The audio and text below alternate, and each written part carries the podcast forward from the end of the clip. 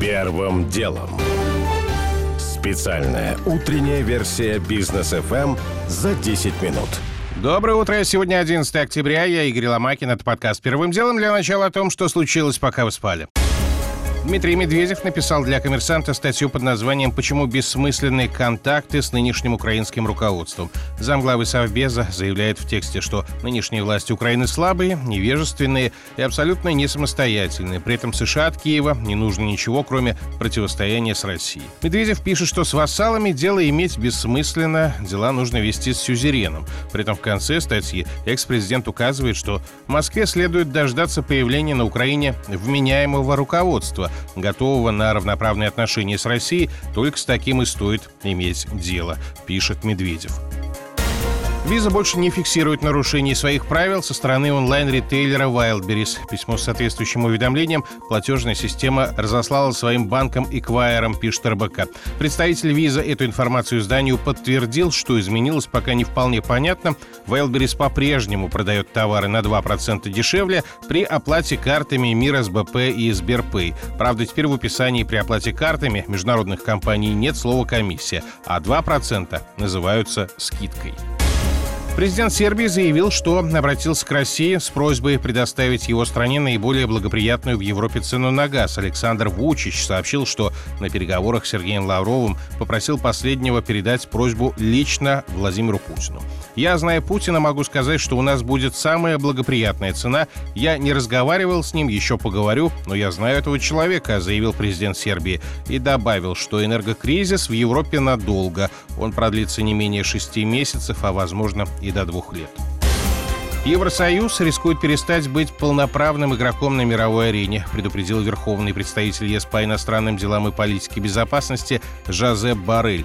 Он написал в своем блоге, что в мире наметились две тенденции, которые все сильнее влияют на европейские дела. Во-первых, это усилия США и их союзников, направленные на сдерживание Китая. И, во-вторых, многополярная динамика, при которой такие игроки, как Россия, стремятся расширить пространство для маневра и сферу влияния. Чтобы ЕС не стал объектом глобальной политики, пишет Барель, лидеры ЕС должны поддержать создание собственных вооруженных сил Евросоюза и определить конкретные условия их применения применения. Первым делом. Теперь к основным темам. В Москву сегодня прилетает Виктория Нуланд, та самая, которая запомнилась раздачей печенек в Киеве незадолго до свержения Януковича. Замгоссекретаря США по политическим вопросам более двух лет назад была включена в российский черный список в качестве ответной меры на американские персональные санкции. Но теперь визу ей дали, по слухам, в ответ на снятие санкций сотрудника МИДа России Константина Воронцова. Чего ждать от визита Нуланд, об этом сегодня Георгий Буфт. Летом 2020 года она написала программную статью в журнале Foreign Affairs под заголовком «Припереть Путина к стенке». Предложена развернутая концепция российской политики для США. Нуланд выступила за взаимодействие с Россией и ее президентом. Однако, с позиции силы, предлагая сотрудничество там, где это возможно, а также ведя напрямую диалог с россиянами на тему тех выгод, которые они могли бы иметь от сотрудничества с Америкой, и той цены, которую они заплатят за отход Путина от либерализма. В том числе предлагает она разрешить безвизовый въезд в Америку и другие западные страны российской молодежи до 22 лет. Однако, пока прямой диалог насчет цены вылился в прекращение выдачи россиянам всяких американских виз на фоне войны посольств между странами. Конца этой войне пока не видно, зато в Конгрессе США появилась инициатива новой массовой высылки из Америки российских дипломатов. Минский процесс в упомянутой статье Нулан тоже видит по-своему, как только выполнение Москвой обязательств вывести свои войска с Донбасса, к чему ее и надо принудить совместными усилиями Запада. Также она допускает возможность постепенной отмены антироссийских санкций, но лишь в обмен на уступки Москвы. Если она приехала за уступками, то может уехать ни с чем, если только не покажет, что привезла с собой какие-то печеньки взамен. Георгий Буфт. Первым делом. Россия отдаст Узбекистану в аренду собственную землю. Об этом сообщило Аграрное ведомство Среднеазиатской Республики, по данным которого для начала Москва отдаст Ташкенту 35 тысяч гектаров своих полей, где именно не уточняется, а если дело пойдет, площади расширит до миллиона гектаров. Узбеки намерены выращивать сою, пшеницу, масленичные культуры, кукурузу или подсолнечник и весь урожай полностью забирать себе в Узбекистан. Узбекский фермер Абдул Касим Мамрасулов не видит в возможном соглашении ничего необычного наличного. Рабочих рук очень много, которым сейчас нечего делать у нас в Узбекистане, потому что для этих рабочих рук земель не хватает. В правительстве решили, чтобы этих рабочих рук переправить в российские земли, выращивать сельхозугодья. В советские времена тоже был такой опыт. На нечерноземье несколько сот тысяч гектаров наши узбекские выращивали сельхозугодья. Почему же не повторить этот опыт сейчас? Обоим сторонам необходимо чем-то занять вашу землю, наши руки. Впрочем, при нынешних российских экспортных пошлинах на ту же пшеницу еще вопрос, есть ли для Узбекистана экономический смысл в аренде российской земли, говорит директор аналитического центра СВКОН Андрей Сизов. Может идти речь о долгосрочной аренде. Никаких специальных договоренностей для этого не нужно. Если речь может идти о несколько десятков тысяч гектар, ну, действительно, их можно взять. Это, в общем, небольшие объемы, грубо говоря, несколько колхозов, найти их можно. Тем не менее, какого-то притока инвестиций, интереса, будь из Узбекистана, будь из других стран, ждать не приходится в силу того, что условия для растеневодства в России в этом году очень ухудшились, введены очень жесткие экспорт экспортные пошлины, изымаются огромная часть дохода у сельхозпроизводителей. Вот этот план Узбекистана или кто-то еще что-то там выращивать, вывозить, я думаю, он будет не очень рабочий с учетом этих пошлин. Мы направили вопросы о проекте сдачи российской земли в аренду Узбекистану в наш Минсельхоз, но в ответах ведомство никакой конкретики не привело. Известно только, что идея принадлежала узбекской стороне, и что в этом месяце из Ташкента с визитом прибудет рабочая группа, с которой будут обсуждать все условия. Просто для справки. Сейчас в России от от 8 до 13 миллионов незанятых гектаров, пригодных для сельхозоборота, и в нашем Минсельхозе утверждают, что 23 субъекта даже предварительно заинтересованы в проекте и готовы дать землю узбекам. Первым делом. Канцлер Австрии подал в отставку. Еще в прошлый четверг Себастьян Курц бодрился и заверял, что все обвинения в подкупе СМИ на бюджетные деньги в его адрес ложные, и уходить он не намерен. Однако к субботе глава правительства резко передумал. Ну, или ему помогли.